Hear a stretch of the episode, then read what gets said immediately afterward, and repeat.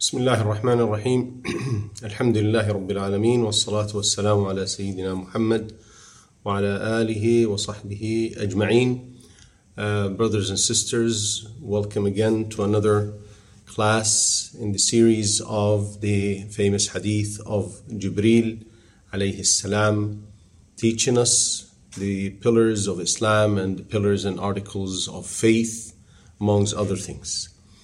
Uh, in the previous classes, we've discussed belief in Allah Azza wa Jal and belief in the angels. Today's class is going to be addressing belief in the books. And if you uh, recollect, we said that this is the logical sequence uh, of order uh, in, in listing the articles or pillars of faith. Uh, the main thing is belief in Allah Azza wa without which you don't believe in anything. And then uh, the other things stem out or branch out of this belief. And then Allah Azza wa sends messengers from His side, represented by the angels, with a message as books to the messengers on earth, which are the messengers to the people. So this was this is a, a logical sequence of order in discussing the articles or pillars of faith. Uh, today we will be discussing the issue of belief in the divine books. Uh, what does it mean to believe in these books? Well, first of all, to firmly believe that they were all uh, revealed or sent down by Allah Azza wa Jal, that they were all true, and that all happiness and bliss uh, lie in believing in these books to the people to whom they were sent, and for those uh, to whom they were sent, those who believed in them at the time of the revelation uh, and abided by them and adhered to them, uh, they will be rescued and gain the pleasure of Allah Azza wa Jal. And those who denied it and rejected it will be destroyed and deserving to uh, of the punishment of Allah Azza wa Jal. And uh, finally, to believe that the Quran is the last and final message, divine message sent down by Allah Azza wa to His messengers.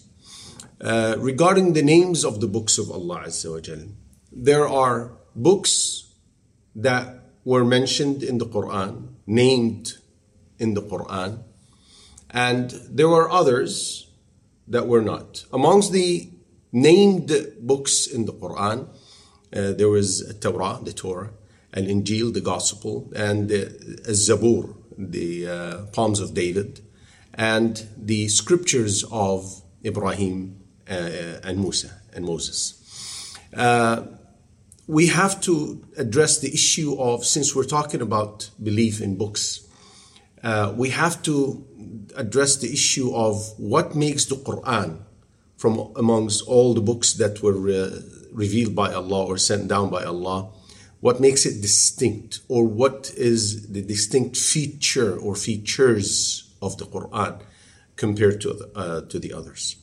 Uh, regarding the Quran, we have to believe in every detail that came in it not just a general belief in, in the Quran, as we generally believe in the other books, but that's due to the fact that the other books were subject to alteration and change. And that's why we believe in them in general, but in the Quran, we believe in every specific detail mentioned in the Quran, alongside the general belief in it as a book from Allah. Uh, Quran was the Quran was sent down over intervals in stages, uh, unlike the others. Allah Azza wa Jal says, وَقُرْآنًا فَرَقْنَاهُ لِتَقْرَأَهُ عَلَى النَّاسِ عَلَى مُكْثٍ وَنَزَّلْنَاهُ تَنزِيلًا It is a Quran we have revealed in stages that you may recite it to people in, uh, at intervals. And we have sent it down progressively. What is the reason behind not sending the Quran down to the Prophet ﷺ all in one go, all at once? Well, the Quran was uh, legislating to people at different periods of times, different legislations, and therefore it needed to be sent down uh, according to that situation. There were situations that the Prophet ﷺ was asked certain matters, and Allah Azza revealed the Quran answering. That's why you see in the Quran many verses in which Allah Azza wa Jal says, Yas'alunak. They ask you, they ask you. And then Allah Azza wa gives the answer to the Prophet uh, Sallallahu Alaihi Wasallam. Uh, we have to believe that the Quran uh, is dominant. It has the supreme authority over the, the other books or scriptures. Allah Azza wa Jal says, وَأَنزَلْنَا إِلَيْكَ الْكِتَابَ بِالْحَقِّ مُصَدِّقًا لِمَا بَيْنَ يَدَيْهِ مِنَ الْكِتَابِ وَمُهَيْمِنًا عَلَيْهِ we have revealed to you, O Prophet, O Muhammad, this book in truth, the Quran, as a confirmation of previous scriptures and supreme authority on them.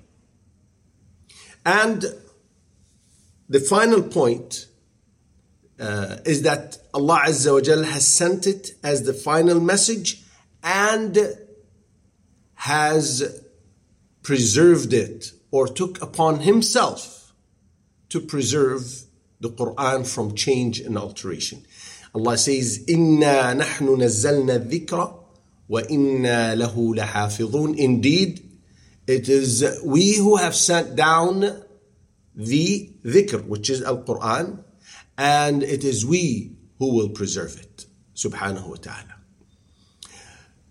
Uh, the logical question to be asked did Allah Azza wa Jal take upon himself preserving previous scriptures, previous books he sent down? And the answer is no. Allah Azza wa Jal uh, did that only with the Quran. And the Quran is preserved and uh, reality testifies to that.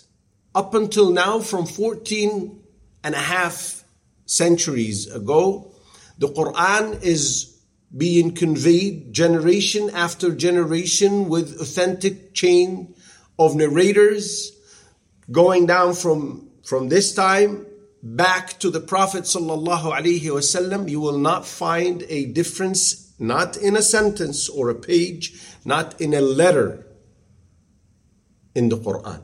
The Quran has been preserved and protected from change and alter and alteration by Allah Azza wa Jal, and even the enemies cannot find a, two copies that differ from one another. Whereas this is not the case in any of the other scriptures. Allah Azza wa Jal says, uh, uh, regarding the, the other books, Allah Azza wa Jal has made the responsibility of reserving, uh, preserving and guarding the, the, uh, the previous books to those to whom it was sent upon. Allah says, إِنَّا أَنزَلْنَا التَّوْرَاةَ فِيهَا هُدًى وَنُورٌ يحكم بها النبيون الذين أسلموا للذين هادوا والربانيون والأحبار بما استحفظوا من كتاب الله وكانوا عليه شهداء. Indeed, we sent down the Torah in which was guidance and light. The prophets who submitted to Allah judged by it for the Jews, as did the rabbis and scholars by that with which they were entrusted of the scripture of Allah and they were witnesses thereto. Therefore, the uh, preservation of the previous books were not the responsibility, or Allah Azza wa did not take it upon Himself to preserve it, but rather made it the responsibility of those upon whom they were sent. And this is why if you take the uh, the Bible, which is a compilation of the New Testament and the, the Old Testament, you cannot hardly find two versions that are exactly identical. You have so many versions of uh, the Bible. In, in many cases, the, the different versions are printed within the same country, but yet they're not identical. What is the wisdom of Allah Azza wa preserving the Quran and not the other scriptures or, or books? All the, uh, the previous books, the, the uh, scriptures of uh, Ibrahim, the Psalms, the, the Torah, the Injil, they were sent down for a certain period to a given nation or given uh, people. Uh, and they were not sent as an eternal message. Because had this been the case, then from the time of Ibrahim, there was no need to, to send anything else. We would not have seen the Torah or the Injil or the Quran for that matter. Therefore, it was, uh, or they were books for a given period and a given uh, nation or people. And Allah Azza wa again entrusted those upon whom they were uh, sent down to guard it and preserve it from alteration and change. Uh, another reason or wisdom scholars mention regarding why the Quran and not others. The others were not uh, preserved, as we said, and Allah entrusted people to preserve it, so that Allah will test the uh, scholars, the rabbis, the monks, the priests, in uh, shouldering the responsibility Allah Azza wa Jal attached to them, and to see if they would truly believe in these books that were revealed, which made mention of Muhammad sallallahu alaihi wasallam. And when he arrives sallallahu alaihi wasallam, for those who follow or claim to truly follow the books of Allah Azza wa Jal, to see if they would actually submit and believe in his message sallallahu alaihi wasallam, or would they insist in being stubborn and reject and deny the message of Muhammad sallallahu alaihi wasallam and conceal the truth from their followers. Another point is that it is a test for the followers of the other books, uh, namely At-Torah and Al-Injil. To see if these people would believe in the Quran, in Muhammad sallallahu alaihi wasallam, seeing that their books have been changed and altered.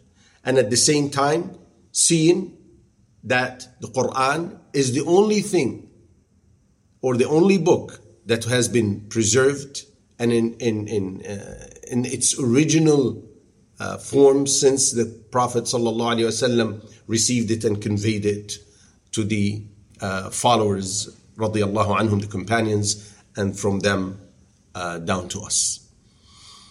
Uh, the final point here since the miracle of every messenger or prophet uh, were limited to a period of time and a place, uh, there was a need to have an eternal message or book or an eternal, rather, miracle that's not limited uh, to a certain period of time or uh, a certain group of people or a certain nation.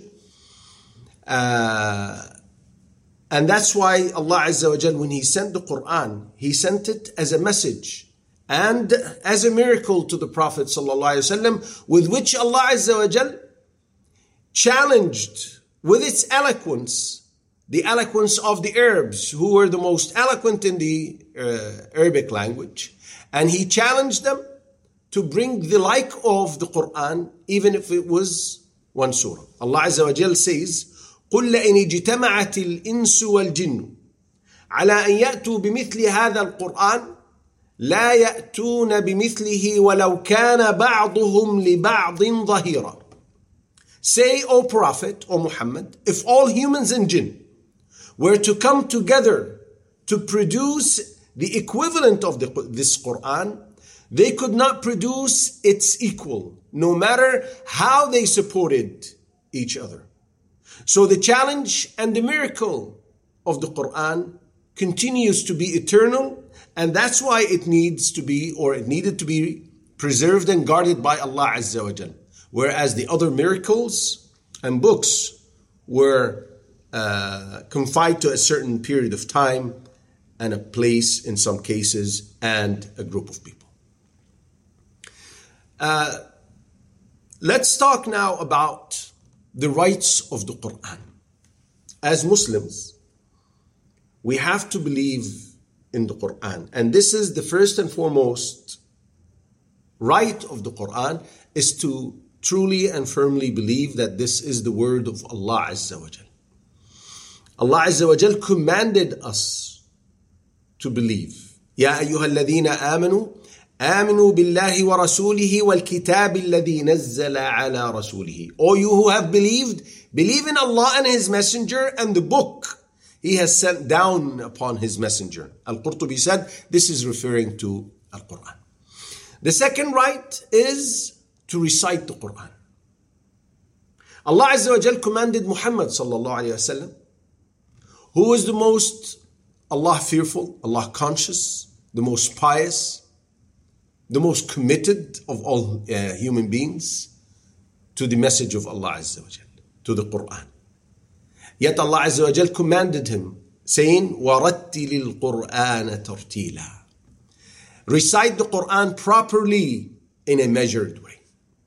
One of the things or few matters that can uh, assist a person to recite the Quran properly, knowing that I am addressing uh, a good number of brothers and sisters who are uh, new reverts to Quran or some who have been far and come to start practicing their faith, alhamdulillah. Uh, and since there are uh, English speakers at large, if not all, then this addresses them in the first place.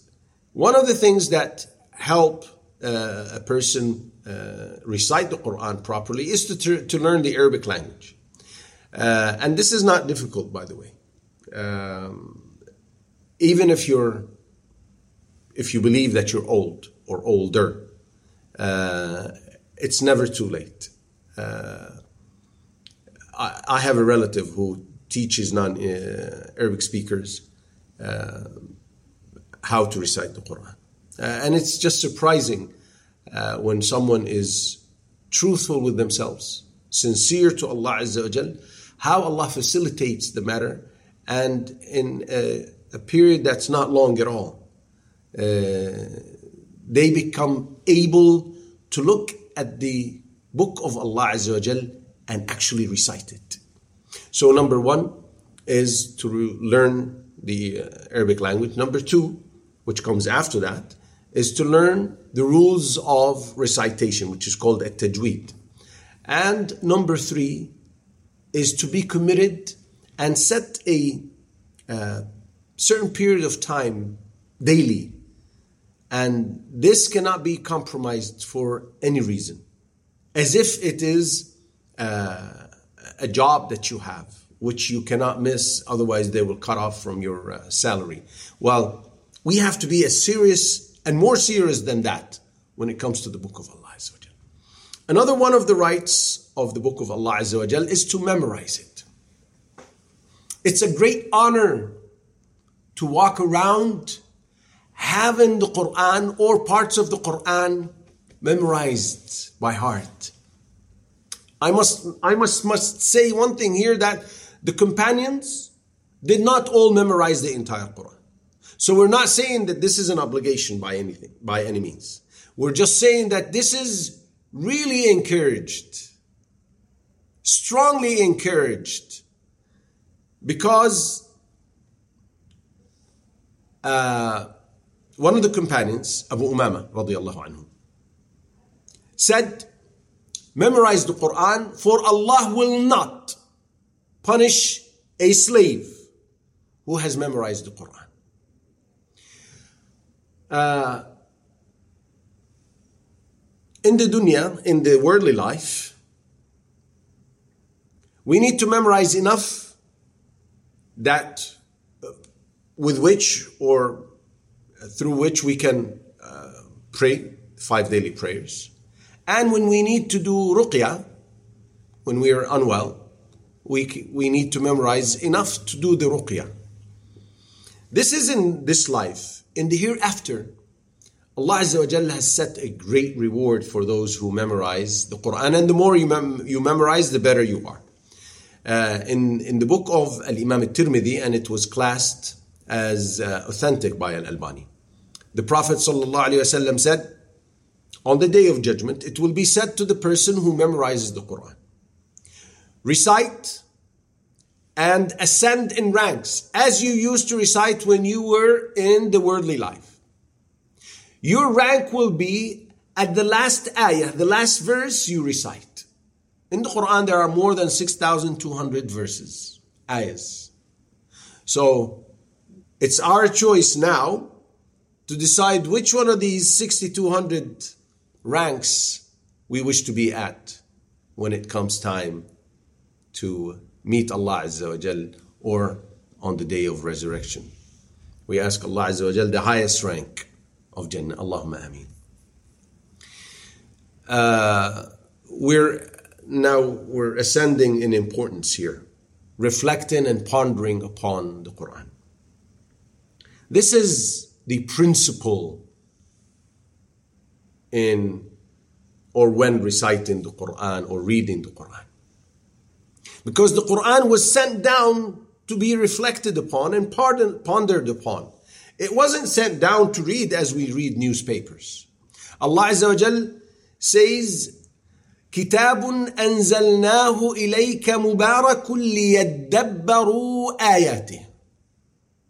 A blessed, a blessed book which we have sent down to you, O Muhammad sallallahu alaihi wasallam, that they might reflect upon its verses.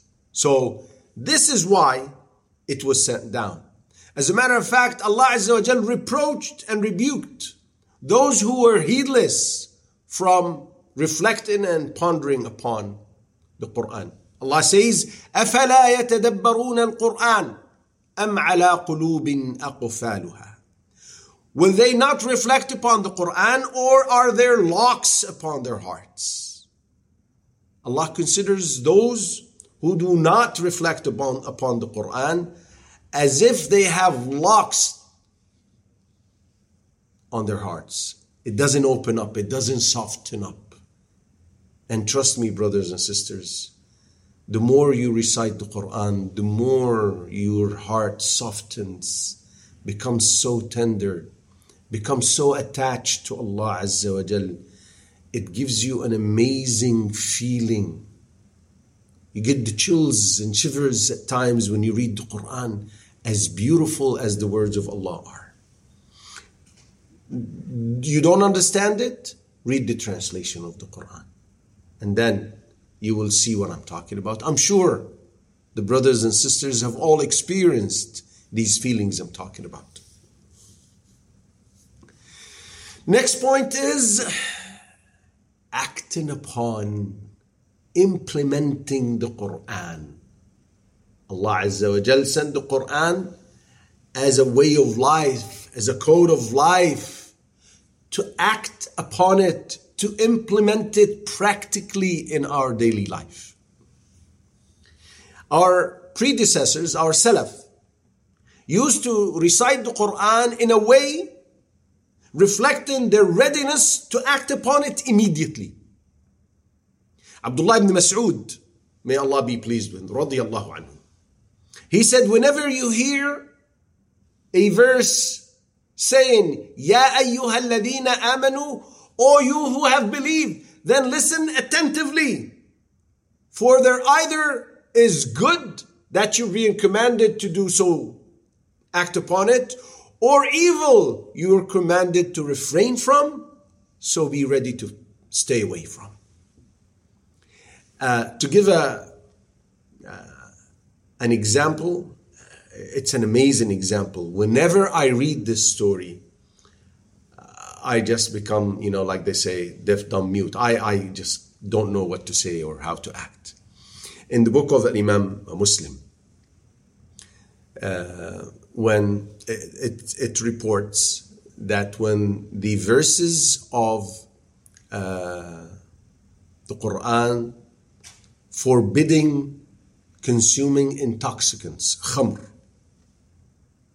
were sent down, the Prophet sent a messenger to the people saying, Allah has made khamr haram, forbidden.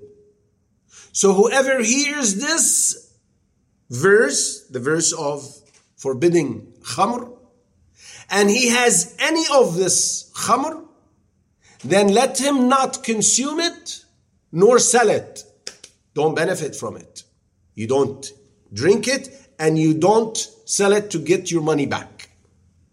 What was the result of this? They immediately, without any reluctance or hesitation, without asking questions, without feeling, oh, we should have been prepared, we, you know, at least let us sell it and get some of our money back. No. They immediately went to their containers and poured it out on the street. They spilt it out on the street to the extent that the narration says people continued for days smelling khamr on the streets as much of it the companions had spilt out on the street. You see, this is the difference between people and the ranks of people. I was told once uh, by one of my shuyukh, I asked him a question.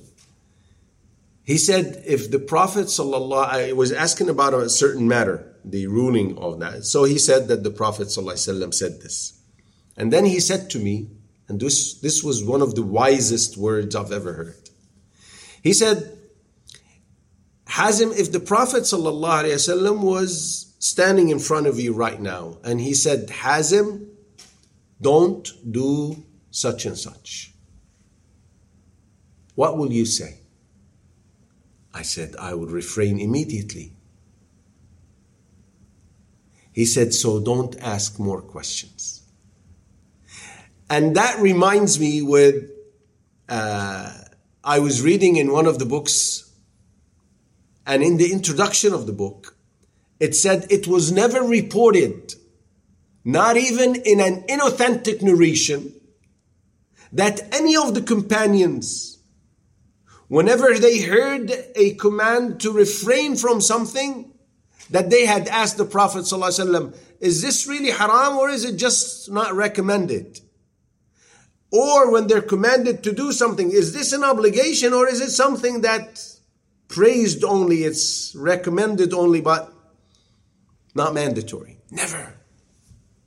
They immediately say, Wa ata'na. And that's why their generation is the best of all generations.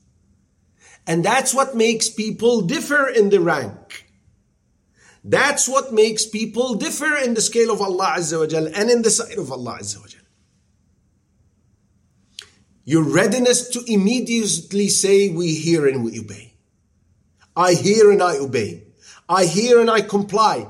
I hear and I adhere. I hear and I act upon what I hear. That's the difference between people.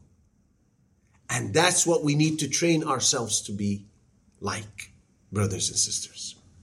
Next point is to make the Quran our reference reference in judgment and making it govern our lives uh, because making it the reference for everything, especially for judgment, and making it govern our lives is a fundamental of Tawheed, of belief in Allah Azza wa Jal.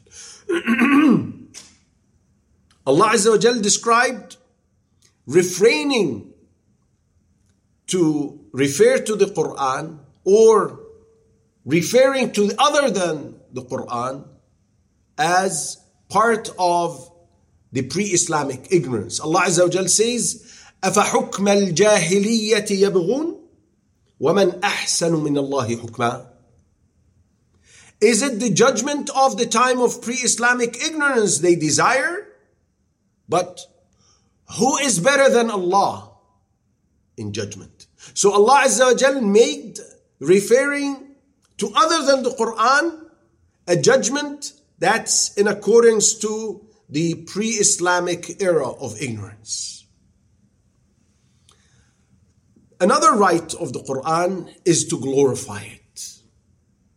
You know, the honor of the thing stems from the honor of, or the words stem out from the honor of the person speaking them. The more honorable and glorified the person is, the more importance people attach to his words. So now we're talking about Allah and the words of Allah. So what's the level of honor and glorification that are due to this or to these words? And to Allah belongs the loftiest of examples. We're not comparing Allah to anyone, but this, this is just to make the picture clearer. And the more you glorify the words of Allah Azza wa Jal, this means the glorification of Allah in your heart is at, at the highest level. One of the uh, implications, you may say, uh, of glorifying the Quran is to attentively listen to it when it's being recited, to feel submissiveness in your heart when you hear it, to cry as the Prophet used to cry, as Abu Bakr used to cry, as Umar radiallahu anhu used to cry. Umar, whenever he led the salah, his weeping would be heard at the last row, and they had no speakers and microphones at the time. Uh, a sign of glorifying the Quran is not to touch it in a state of impurity. We're not going to get into the difference of opinion amongst the scholars, whether or not it is allowed or not, but we're saying even for those who believe that it is okay to touch the Quran when you don't have wudu, it is a sign of glorification not to touch it except with wudu. We're not addressing haram and halal, but we're saying that it is a sign. When a person believes something is allowed, but yet he does more, that's a stronger sign of his glorification to the Quran. Uh, not subjecting the Quran to uh, being humiliated by, by any way. Uh, one thing that makes me really, uh, I don't know what to say, disturbed. Uh, rather, it's more than that. But yani, when I see someone holding the mushaf and then suddenly he just puts it on the floor. Again, I'm not saying that putting the Quran on the floor is haram, but I'm saying it doesn't go alongside the word glorification. It just doesn't fall under the umbrella of honor in it. It just doesn't, it's not befitting. It's just, I, I, again, it's a sign of glorification. That's all I'm saying. Uh, teaching it to others. Teaching it to others is a way of gratitude to Allah for having taught you the Quran. The, the, uh, the reward for teaching others is something that is uh, amazing. You become the best of the best. The Prophet ﷺ said, and this is reported by Al Bukhari, he said, the best amongst you. So the best of the best who are they? He said, those who learn the Quran and teach it to others. You want to be amongst these? The best of the best? learn it for yourself, for your own benefit, and then start teaching others. Uh, one of the scholars uh, died, and one of his students saw him in a dream after his death. He said, O Imam, O Sheikh or scholar, what did Allah do with you? He said, He admitted me into Jannah. He said, By virtue of your knowledge, which you were teaching to the masses, to the large number of people. He said, No, no, no, no. He said, Then what? He said, By virtue of me teaching Al Fatiha to the young kids in the neighborhood. Subhanallah. Uh, the last point of today's lecture is going to be uh, about using Quran as a, a cure and a treatment and a remedy. Allah Azza wa Jal says, وننزل من القرآن ما هو شفاء ورحمة للمؤمنين. We send down of the Quran that which is healing and mercy to the believers. Ibn al-Qayyim, rahmatullahi alayhi, said, if people truly and sincerely use Fatiha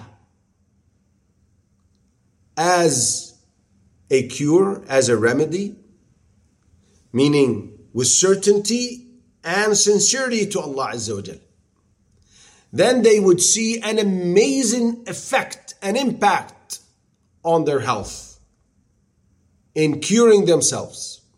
He said, I stayed in Mecca for a long period, getting different types of diseases which I found no cure to.